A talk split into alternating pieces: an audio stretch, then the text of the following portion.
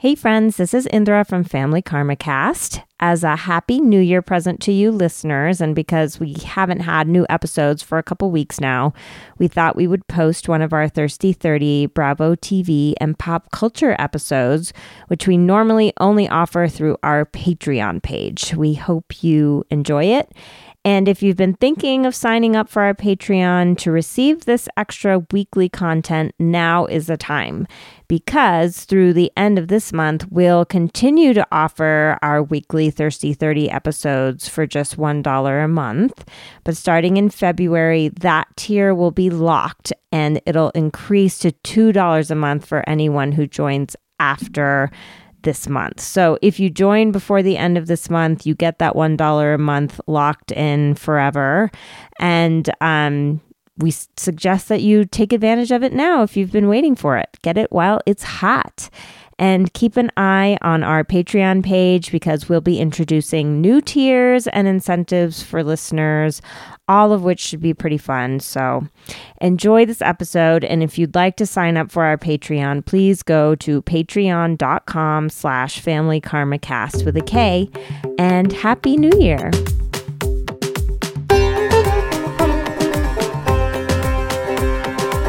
All right. Take two. Thirsty 30 in 2022. In 2022. Can you hear me? I can hear you. Okay. Sorry, everyone. We're like, we've taken like a week off, I'm feeling refreshed. Like I have new energy in 2022, which I wasn't sure if I was going to have. Honestly, I think seeing that one go away, 2021, bye, and welcoming all twos, yeah.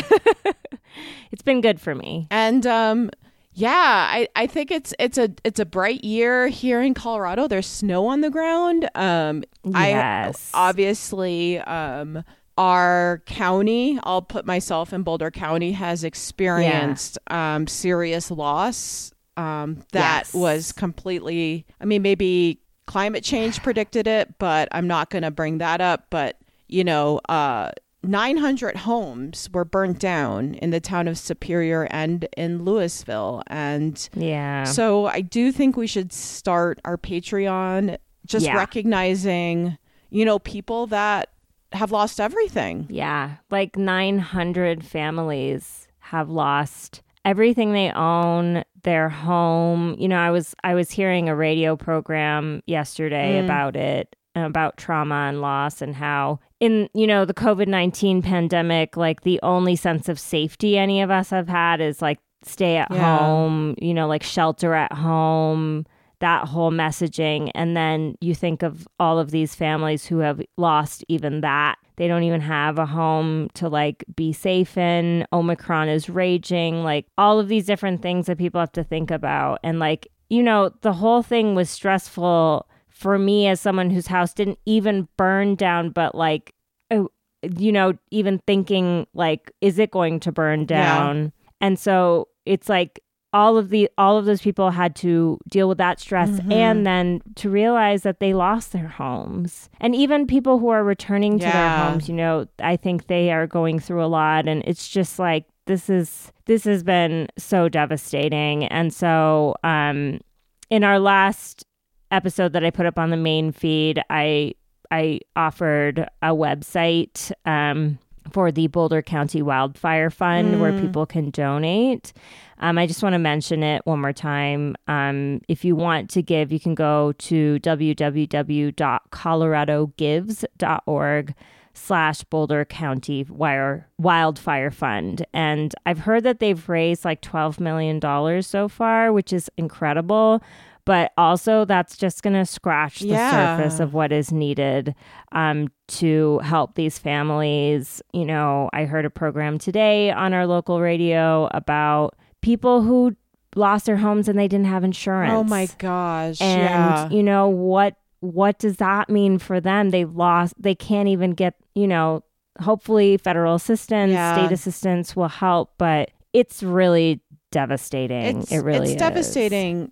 And, Boulder County right now is it's so expensive to rent. It's so expensive to purchase a house. There's a lot of competition for both. And Yeah, I mean, my sister, she lives in Superior. She had to flee. I'll just give her a story. And she waited to hear whether her house was burning down or standing up. And, you know, fortunately, her, well, it is a little bit of a risk, but her neighbors stayed back. Yeah. And it just so happens that the fire trucks also parked on her street. They made that the street to park on. Yeah. So the neighbors with hoses all were fighting the fires to keep them away from their houses. Yeah. And but the houses down the street, you know, burnt down. And I know. So I saw you in Denver the other day for lunch, and I said on my way down that it was sort of hard to see the full extent of the devastation. On the way back, looking at that hillside of Louisville, just as you're about to go over, you could just see black, like nothing. All the houses are gone. And it's like it's just, well, we've just thinking about it is like, I can't even, I'm feeling just so bad for all of these families. Yeah. And I was reading in the New York Times that, you know, they have these makeshift, you know, shelters for people. But and this was when it wasn't snowing. Yeah. But people have been walking around all day just to get out. And here temperatures have dipped down. The other night. Yeah, it's been cold. It's been really cold. And I was thinking about, you know, they featured this gentleman who fled with his cat, and he would just walk around with his cat in a carrier, you know, during the day. And I was in the cold. Yeah, and I was thinking of him. It's snowing and it was a blizzard out, and it's just like, what? These people's day-to-day life is, you know, no one deserves this. No. And it's, you know, they're still trying to figure out what happened. There were a couple fires in the area. I mean, it was definitely high winds that like made them rage as much as they did. Yeah, you and I were texting that morning before everything happened. It was crazy. I mean, and we've been in such a major drought here that the minute a fire gets sparked by whatever it was. It seems like the really bad fire was started by a shed that was on, I'll just say it's a cult property in the side of Boulder County. I'm not going to like blame them because maybe the shed got on fire. Who knows how the shed went on fire, but that with wind and a lot of dry grass turns into an insane wildfire that was really impossible to contain until the wind stopped, which didn't stop until like the middle of the night. And that's the thing for people that live outside of Colorado. What happens when you live in Boulder County is the wind, since we're at the foothills of the Rocky Mountains, it just slides down that mountain and it whips. And it's very intense. Yeah. And it's they call them the Chinook winds. Yes. They're the most intense winds I've ever heard or like experienced. And it's interesting because like, just because I lived in Reno, since Reno's based on the foothills too of the Sierras, it's the same thing. Yeah. It's a real effect. And so in this coming new year, you know, I think Andrew and I, when we had lunch together, we got to catch up and we were feeling grateful, and we were actually sitting across from each other kind of feeling good and fortunate, and I don't know. I think there was a sense of optimism with you and I. What do you think? Yeah, and definitely. And we were talking about the podcast because we are now approaching year 2. It's almost been 2 years. And so we wanted to let you all know first that we're going to be changing up the format a little bit. Probably doing fewer new episodes on the main feed just because it's a lot of time, and beefing up our Patreon, you know, doing a bit more. We're going to be introducing some new tiers. And I wanted to just let you all know that as we're making these announcements and you're seeing new things come up on our page, we just want to say thank you to all of you, our OG Karma fam, who have been with us since, you know, we started our Patreon. that we're going to be keeping that $1 a month tier available for you guys and anyone who signs up through the end of the month. And then we're going to lock that tier, and the entry level will start at $2 a month. So, but we want you guys all to keep what you have if you want to stay there. If you want to, you know, increase your support to $2 a month, we really appreciate that. I mean, I think the Patreon focus is important to me. I'll just say that, like, this is a lot of work to put this podcast together every week, and we love it. But also, I think we're seeing that the real way that we can have growth in, like, you know, monetarily for us is going to be through Patreon, just because, like, we have a great loyal listener base that is growing, but we're not, you have to have, like, in a really large amount of listeners to get ad revenue, and we're just, you know, we're kind of a small podcast that could. And, so that's actually a great way. And actually, we're also trying to figure out if it's possible and makes sense to join a podcast network. And so, I put something on Twitter.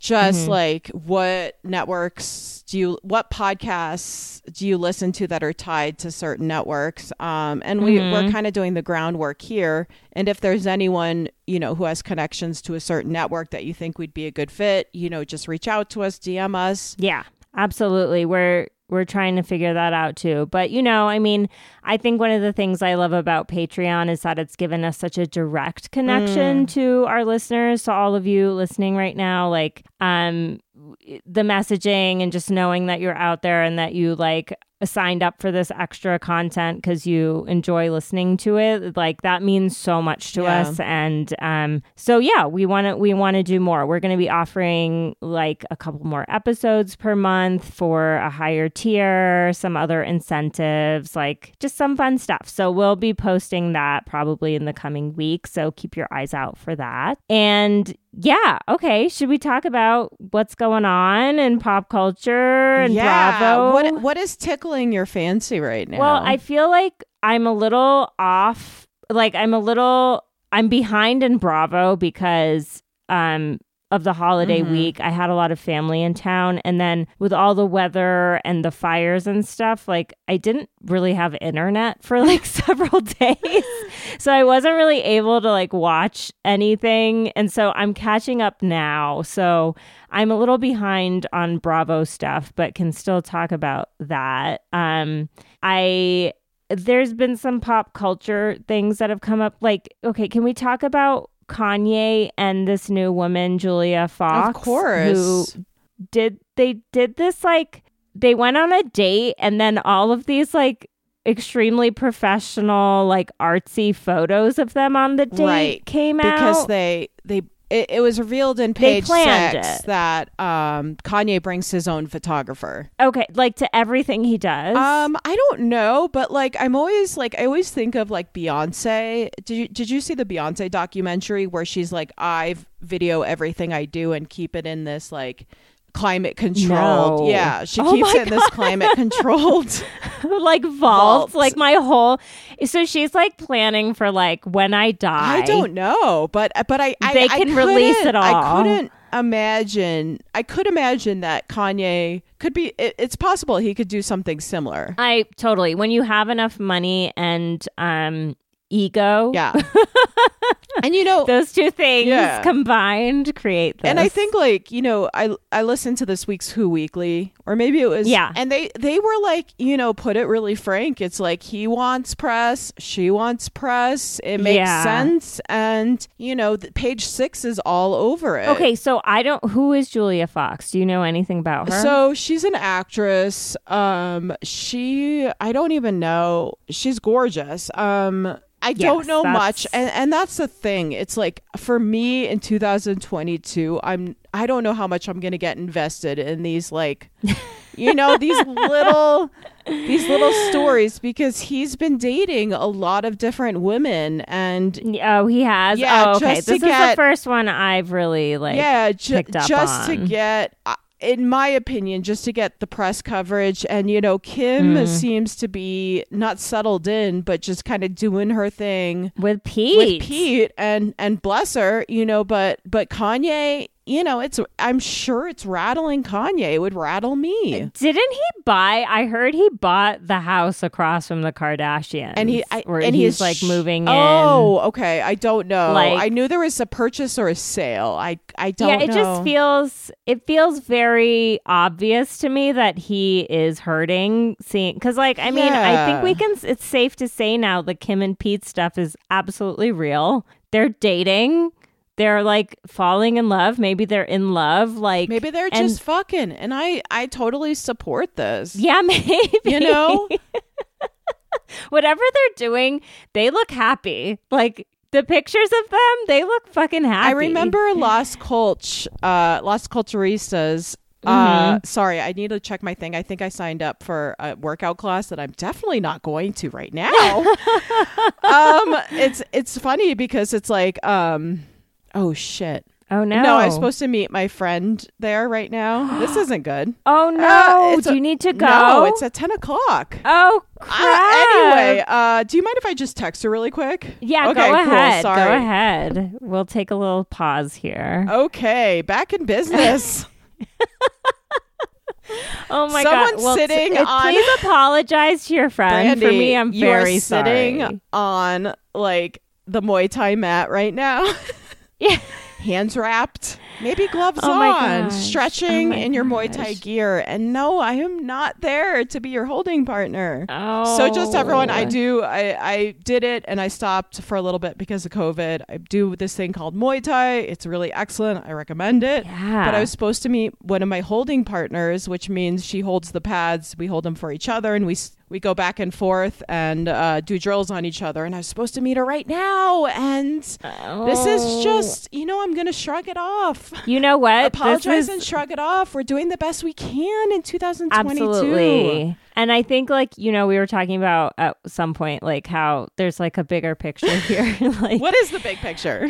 This is when things like this happen, like, I hope your friend can appreciate. She can. Like, I'm sure she's not mad at you. She's just kind of like this happen. And she's done it to me. I've been sitting there with my Muay Thai gear, and she has not arrived, and that is okay. It's okay. Like, just bringing it back to, like, the fires and the enormity of all that's happened. Like, with that situation, it's like mistakes happen, you know, like if you miss a friend date or an exercise date, life will go on. We're all doing our best. Some people are doing better than others with doing their best. And we're both witnessing that. And absolutely. But just get to the Kanye stuff. I have said totally on this podcast a bunch of times, my heart goes out to Kanye. Yeah. Yes. I think he's dealing with a lot.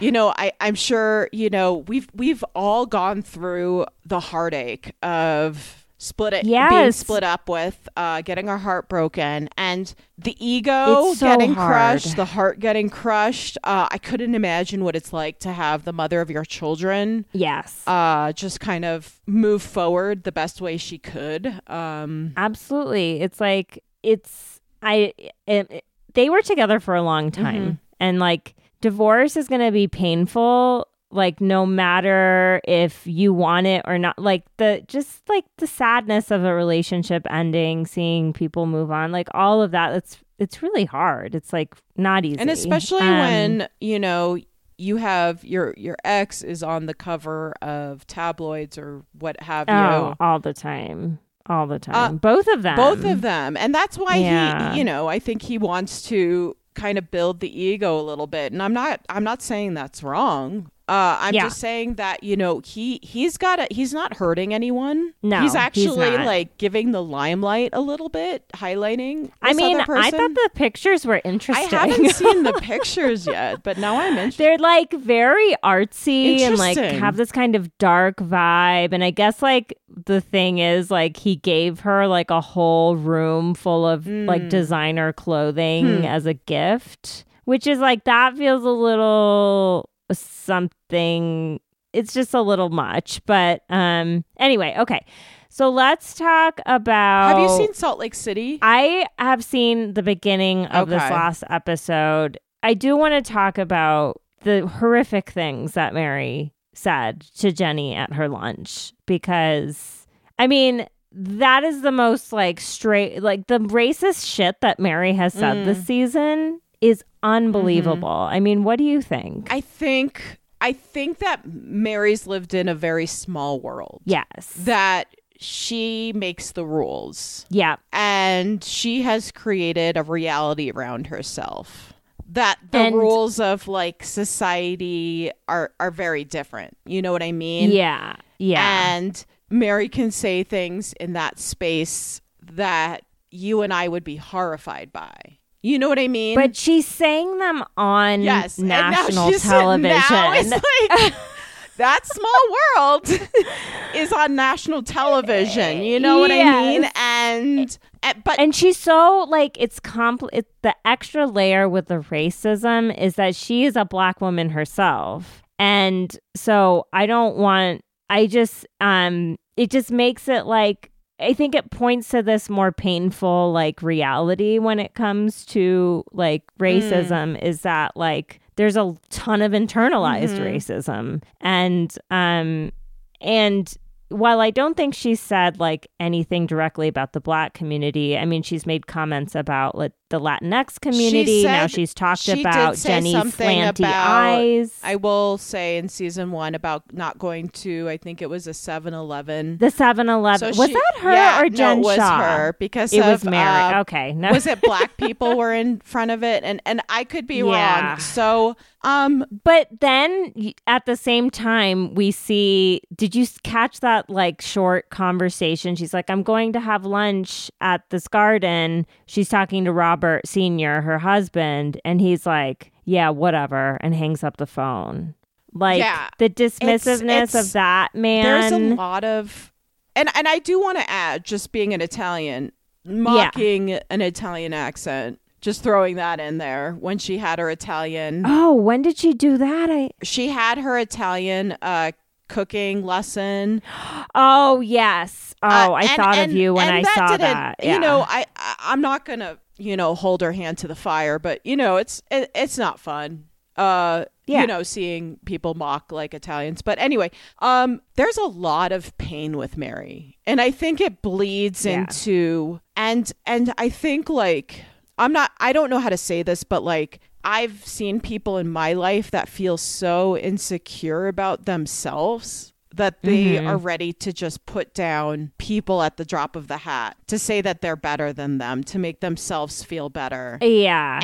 And I wonder, I don't know if there's some element of that, because like I think, and I've talked about a little bit on this podcast, but a lot with you and I, there's very much in this country an us and them mentality. Well, at least we're not them, because I'm me, you know what I mean? To raise yourself up. And I've seen it with like Ramona, you know, I've seen it with Mary, what I think, you know, with Ramona and Mary. And I'm really glad though that Jenny kind of had a really calm conversation with her. Yeah. I was questioning why Meredith was the tie to Mary that Meredith has and supporting. I mean, we should support one another. We should support one another, but... No, but it doesn't make sense why Meredith has hitched her wagon to Mary like this. Like, the only thing I can think is like production was like, this Mary is going to be your storyline. Yeah, that's actually a really good point. It's going to be you defending Mary and... It's just, it feels really just back again to this like very inauthentic vibe on that show. Right. And I agree. I actually watched it through because you and I at lunch had the conversation with things feel inauthentic. And when I watched this last season, I definitely put those lenses on. Yeah. And it's tough. I mean, it was a tough watch because everything just felt... A lot of things, not everything, just felt a little inauthentic. Yeah. I was not able to kind of relax in the saddle and just enjoy it. Yeah. Because I mean, the reality is like, we know being a part of this community and whatever, like Bravo viewers are smart. Yeah. They're not idiots. We pick apart stuff. We realize when like people are just telling us stories, like it's not, there's just like, the lack of authentic content is kind of getting a little frustrating and for me. I think, like, I want to bring this up again, but you and I have talked on this, which I don't know why I'm harping on this one thing, whether it's authentic or not. I have no idea. But, like, do you think Jenny's husband wants a sister wife, or was that production? Why? I don't know why I'm harping on it. Well, because it was such a, like, it's such an example of something where it really could be real or something that was totally manufactured. Because it's in their culture. That's the thing. So I thought it was real. And then I'm hearing it's like manufactured. What is your stance on that? I think, I don't know. He seemed serious to me. He did. And was it his dad or his grandpa? Who had multiple wives. It was someone in his, like, male lineage who had done this as well. So it's not like it was totally out of left field. They do live in Salt Lake City where people have sister wives. Yeah. So, like, it wasn't totally out of left field. I was, like, shocked that it was, like, the Vietnamese family that was talking about this. But, you know, I mean, I think it feels real to me as much as I can. That feels more real to me than, like, Meredith defending Mary for no fucking reason. Yeah. You know? And, like, and a hard pill for me to swallow in Salt Lake City. Yeah. I'm just, like, you know, I've mentioned on this podcast, I'm trying to digest pop culture through, like, a compassionate understanding lens. Maybe those aren't the words, but just I feel like not as catty trying. It's hard because this is the way I've been conditioned. But did you get to the part where Jen Shah was sitting with her mom? I have not gotten to that part, but talk about it. No, go for it. Do you mind if I talk to you about it? Okay, so Jen Shah for me is a tough watch. Mary Cosby is a tough watch. And I is hate it Crosby saying or Cosby? I don't know. I think it's Crosby. It's Crosby. Yeah.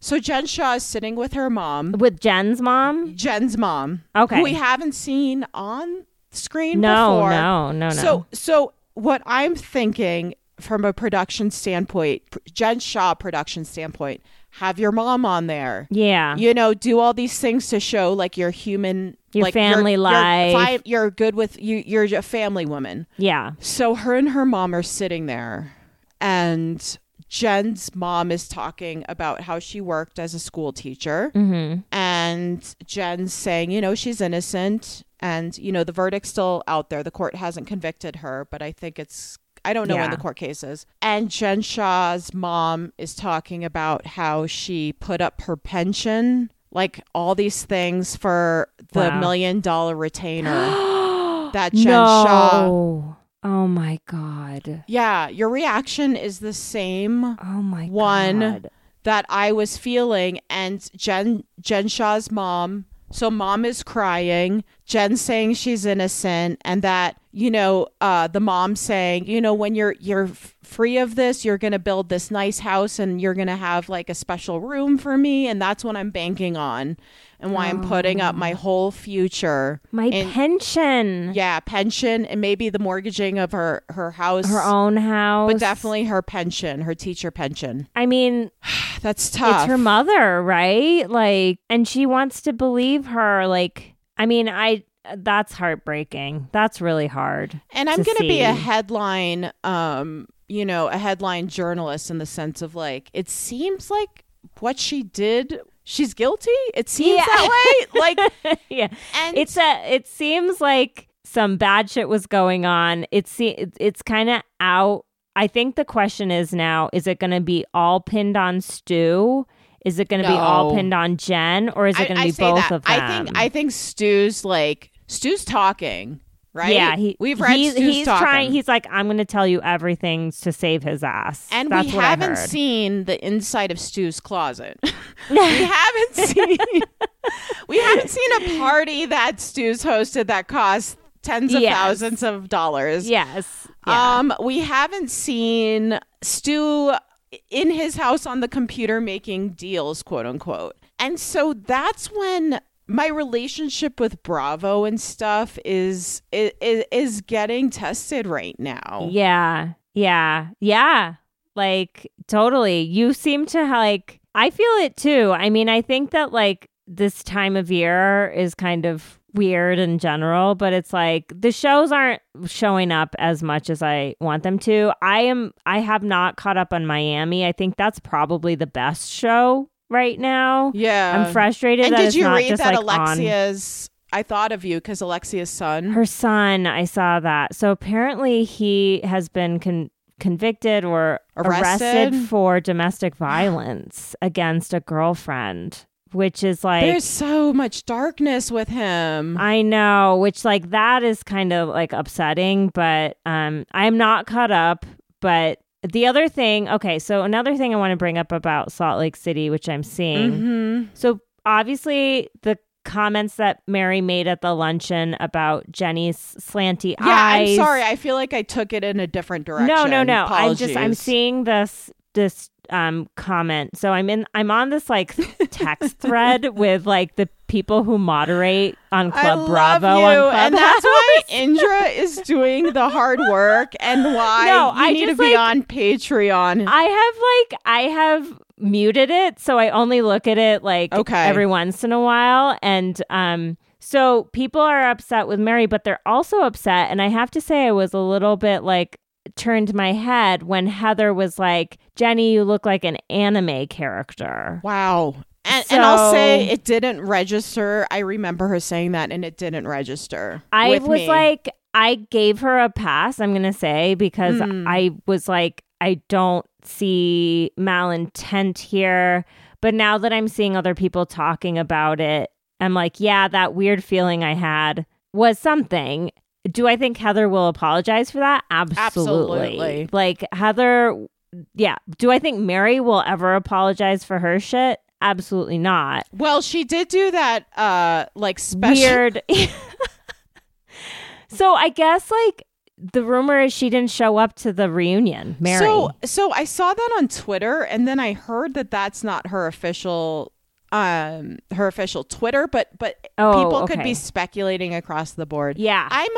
I'm of the mind as a Bravo viewer, if you don't show up to the reunion, you shouldn't be allowed back the following season. Yes. That is part of the contract, because the reunion, let's be real, is the point where the women have to take accountability for whatever they did that was like shitty on the season, and they have to kind of like talk about it, you know. And if you just don't even show up, and I just am curious, like, again, I'm not a part of that text thread, but just throwing it out there, just using the example of small worlds, it's like Heather has lived in such a small world, right? Oh my gosh, she went from, you know, always, you know, under the Mormon umbrella. And I totally understand that people are upset at her comments. But, you know, period. No but. Yes. Yeah. If I'm curious, just for the people that are upset, if Heather realizes and apologizes, can there be a level of understanding, work on it, not move on because words cut. Yeah. But just coming from it from kind of like the small world onto the Bravo screen kind of thing. Well, I think a conversation we've been having a lot is about around like cancel culture being toxic in that it like shuts people out and then there is no room for growth. And it's like, where are these people who there is room for growth? And if there's anyone on any Housewives show where I could see growth in this arena, it's Heather. I mean, this woman is like, I actually appreciate Heather's storyline so much. I do too.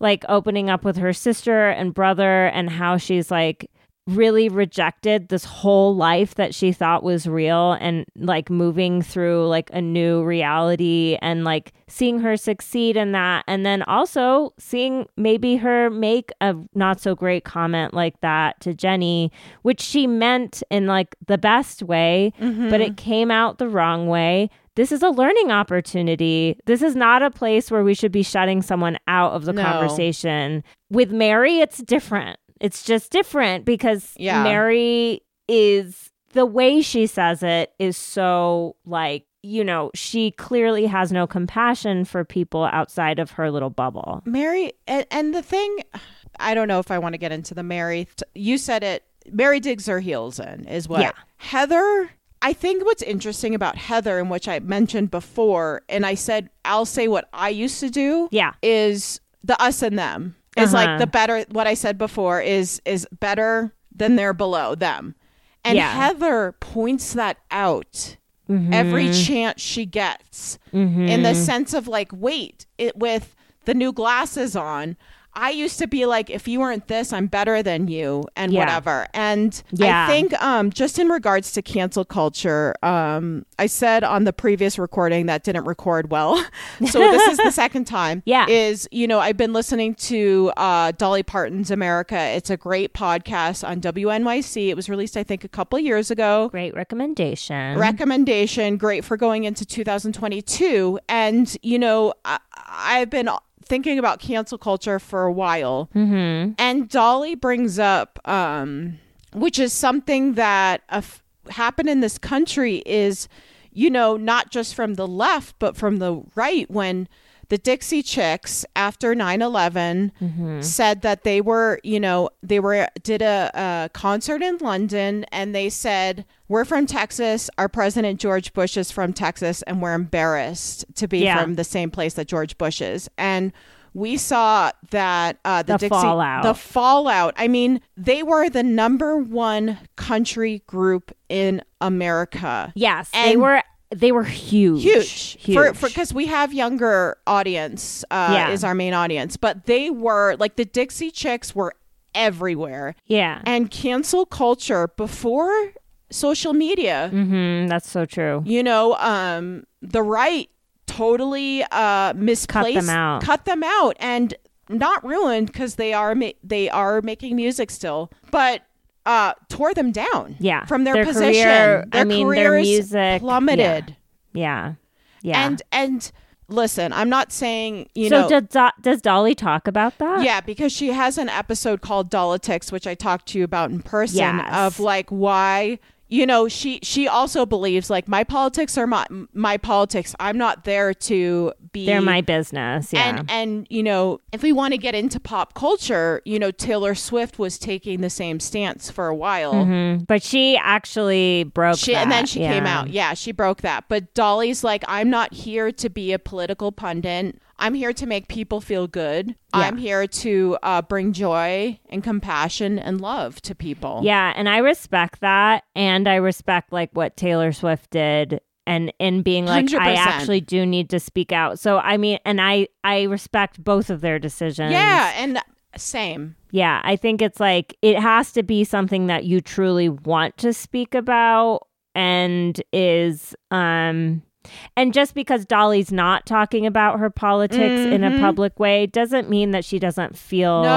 she can't be an activist or do things that she believes in private ways, more private ways. And Dolly, like, you know, she says in the podcast she doesn't call herself a feminist. Yeah. But Dolly, in my opinion, is one of the biggest feminists out there. Yeah. It's so funny how the term feminist has become so complicated. It is. Like, it's because in certain circles it's looked at as like a bad thing. Yes. In some like very liberal circles it's like, oh, that's not enough. I know. And it's like, when can we just like support women? I think I'll just, if you don't mind, I'll share my story. So yeah. I think I've talked about on this podcast, like I grew up very conservative, Catholic, Roman Catholic, yeah. Italian. Oh, you think, Deanna, that's so funny. I think I've talked about growing up in a conservative Catholic but I will add to this is, yes. So I listen to Rush Limbaugh every day. You do? With my father. Yeah. When I was growing up. I was like, wait, isn't he dead? No.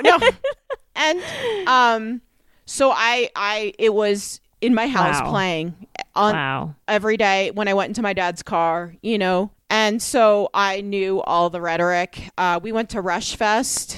Yeah, I went to Rush Fest. I didn't even know that existed. It happened, I think, in Grand. But you went. Yeah, we drove like 5 hours. Oh my gosh. To go to Rush Fest in the 90s. And I say this because growing up, the first ideas about feminism for me. Mm-hmm. And I think Heather can kind of like, there's people in the 90s that experience, women in the 90s or non-binary or whatever, that experience too, is like feminism for me was force-fed as this really bad thing. And Rush Limbaugh had a term called feminazi. Have you heard about this?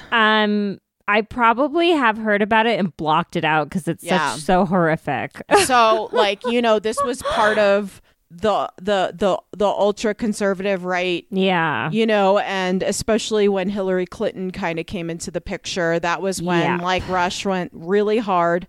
And so like my first term in my head of using like the idea of feminism was always a feminazi. Wow. Wow. And like, I think about that all the time, you know, especially, you know, of women can't win. You know what I mean? Like we just can't win. And I don't know where I'm going with that, but, you know, feminism for all of us, whatever color skin you have, whatever background you have, is a really complicated thing. And it is. I don't know. It's even like, I feel like, I don't know. Sometimes I'm like, I don't label myself as anything, because it's like, if I label myself a feminist, if I attach myself to that, I might let some feminists down with certain things I do and stances I take. Well, yeah. And again, I just think it's an example of where like rhetoric and like overanalyzing it is just like getting in the way of like what we're all really trying to achieve here, which is like more equality, more equity for women, 100%. Like better treatment, equal pay, you know, all of these things. Abortion rights. Yeah. I mean, we've talked, you and I 100% believe in abortion rights. And I don't think you have to be a feminist to agree with like a woman has the right to her own body, right? I mean, and you're probably familiar with this. You know, I have a friend who went very hard in her 30s into Catholicism. Right. And so I've actually learned a lot about some of the more like hardcore Catholic things through her, which have been all horrifying, I have to say. And one of the ones that's most horrifying to me is that there's a whole movement in Catholicism around feminism being keeping women in the home to take care of children and serve their husbands. And that's being feminist. Yes, that's being feminist. That is honoring what women were meant to do on this planet. And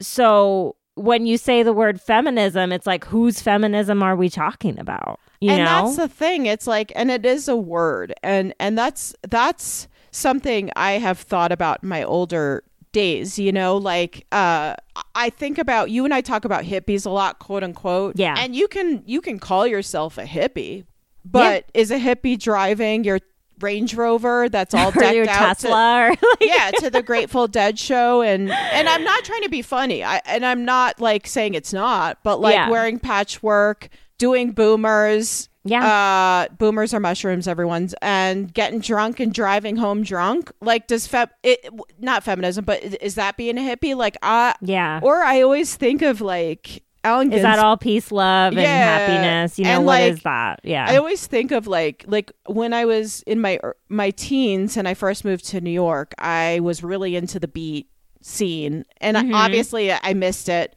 but like, you know, but the just remnants the, of it. Just like discovering. And I always thought when I was younger of like, wow, Allen Ginsberg was such a hippie, because like he would show up to protests wearing like a fucking suit. You know what I mean? Like that's oh my like, God. That's like punk to me. You know what I mean? This reminds me of like, I heard this podcast about like, it was, so there's this metal, so metal music, we all know metal is like metal and like whatever. And then there was this album made of like jazz standards of metal songs. Like Here Comes the Sandman done like do do do do do do, like you know, and it's like the complete opposite genre, but they're covering it but like this. Is that metal? No. So then this metal expert gets on. He's like, in some ways, this is like this the is most so metal thing that's you can so ever do. Metal. You know what I mean? Yeah. And it's like, I think that's something that I admire is those people who can truly like just not give a fuck in some ways. Yeah. And like they're... Yeah. They're able to go against the grain in a genuine way. I think I love my husband. Andrew to me is like very punk. Like he really, you know him, he doesn't give a fuck. Yeah. And like we were talking like, do you ever talk to Patrick about this? Like, would we be friends in high school? Like, would you have been attracted to me? Like, we've had... we've had basic conversations like that. I think so, yeah. Yeah, like, how's it go for you guys? He said, I would have thought you were a go-getter, stuck-up bitch, but I would have been secretly attracted to you. Oh, that's kind of cute. Okay. I like that. What about you guys? We haven't really dug into it. I think I've thought about it in my... world that have like, that conversation. Can I put that little pin in there for you guys? Yeah, we'll have that conversation. I think it probably would have been this sad story of me being like, oh, look at that like attractive white guy who plays sports. Oh my God. Who has no interest in me. Oh my gosh. So the reason why I bring that up is because, Andrew is picked on and stuff like that because, he's always just done his own thing. And he was just like casually, I constantly learn new things about him. Mm-hmm. That's great. That's a really good thing. Because he's just not a sharer. He doesn't like brag about anything. But then he like, you should tell people about those things. Like it's not all like roses and rainbows that's good that he does it. And we were talking and he was like, he's like, so for my high school picture, I asked to borrow my friend's dress and wore it for my high school picture. I was like, what? Yeah. For a senior portrait. I can totally see that. He put on his friend's dress and wore it as a fuck you. And like to me, like that's punk. Or like even going to a punk show wearing a suit. Like no, when you can do something like that and just be like, yeah, I'm fucking doing this. Like me in high school, I just wanted to be like everybody else. And I wanted to blend in and I never could. And that's all I wanted. So, I think we should all think about this and like, can we bring it to 2020? It's like, I think about myself and Andrew has a collection of bolo ties. Yeah, that's awesome. Me. And I've wanted to start wearing bolo ties because I'm fully into like Dolly and like, fuck it, like Trump's out, let's bring back the cowboy boots and stuff like that. Yeah. And like let's all do something like that in like 2022, like a little bit of a fuck it. It's a new year, new beginnings. What's your fuck it? I don't even know. Honestly, I'm just like... You can marinate on that. I've had like a pretty dark few months, so I'm just like happy to like... I'm trying to just like the little things that bring me happiness. I'm trying to really sink into those. So that's what gives me, that's my fuck it, is like little things, What in pop culture right now do you think people should kind of discover in 2022? Something. Okay. So I mentioned this on the last Patreon, but I've actually watched it now. It's the BBC limited series called Vigil. It's on Peacock. I keep seeing it. And it's like 6 or 7 episodes. You breeze through them. Easy breezy, you beautiful breeze through cover it. Girl. You have to put the subtitles on because those Scottish accents are tough. But there are attractive people. There's a South Asian. Is there anyone that person. We would know? There's actually a few South Asians on the show, but one that's like featured more than others.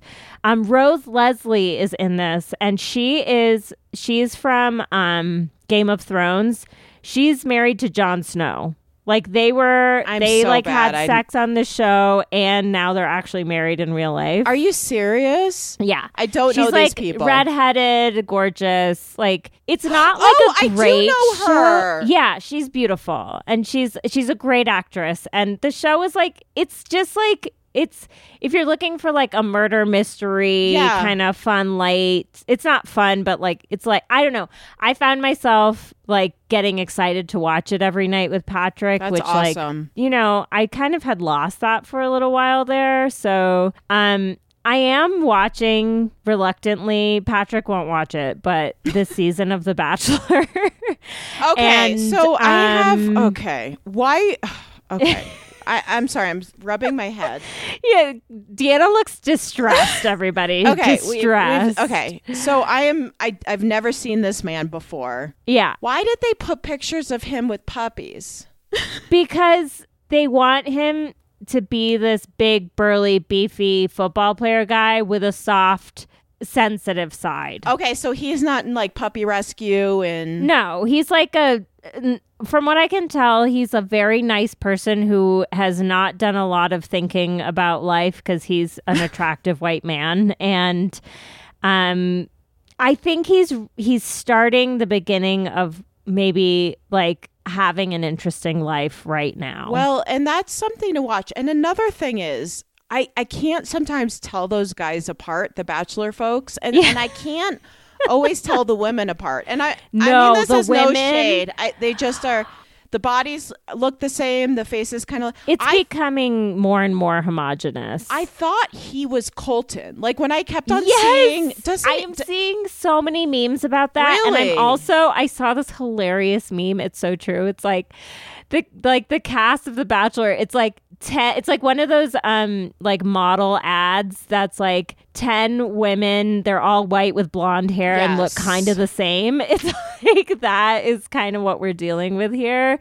You know, to his credit, he did give his first impression rose to a woman of color, and I don't think it was like I should do this. Okay. I think he genuinely likes her and everything, so that added a little bit of like... I always love to see interracial stuff on these shows, like maybe because I'm in an interracial relationship, you know. I don't know if you're out there and you appreciate that kind of thing too, will you let me know, because it makes me excited to see that. So I'm gonna watch it. Like, maybe Mary, if she's watching, will chat about it with me on the Patreon if any of you are watching as well. No shade if you're not watching. I have, for the first time in my life, I have major Bachelor burnout, for sure. That's what you were saying, and it sounds like it. And then, so this will wrap, and then it'll go to Bachelor in Paradise? No, so then they'll do the Bachelorette starting. Usually they start in, like, late May. Jesus! And then that goes right into Bachelor Paradise, and then they take the fall off, usually. But this year, it's just been, like, back-to-back seasons of stuff, and it's, like, it's wearing thin, especially like the formula for like the Bachelor and Bachelorette, where it's like one person dates 30 people. Like, it gets old if you see it over and over too much, because like the beginnings of these seasons are always kind of like, you know, like, I'm just waiting to get... I think they are going to travel. Yeah. Okay. They've started up the travel again. Okay. So. Well, that's good, I guess. Yeah. Okay, I have to run. This has been an extra long episode today because we took last week off. And again, just thank you all for being with us. Stay tuned for more updates on how we're going to be updating the Patreon. And next week on the podcast, I'm excited. We're going to talk about the Diwali episode from And Just Like That, this SATC reboot. And I think we're just going to talk about the show in general. Yeah. So that will be kind of... I'm looking forward to that episode. So, as we always do, we say... Namaste, bitches!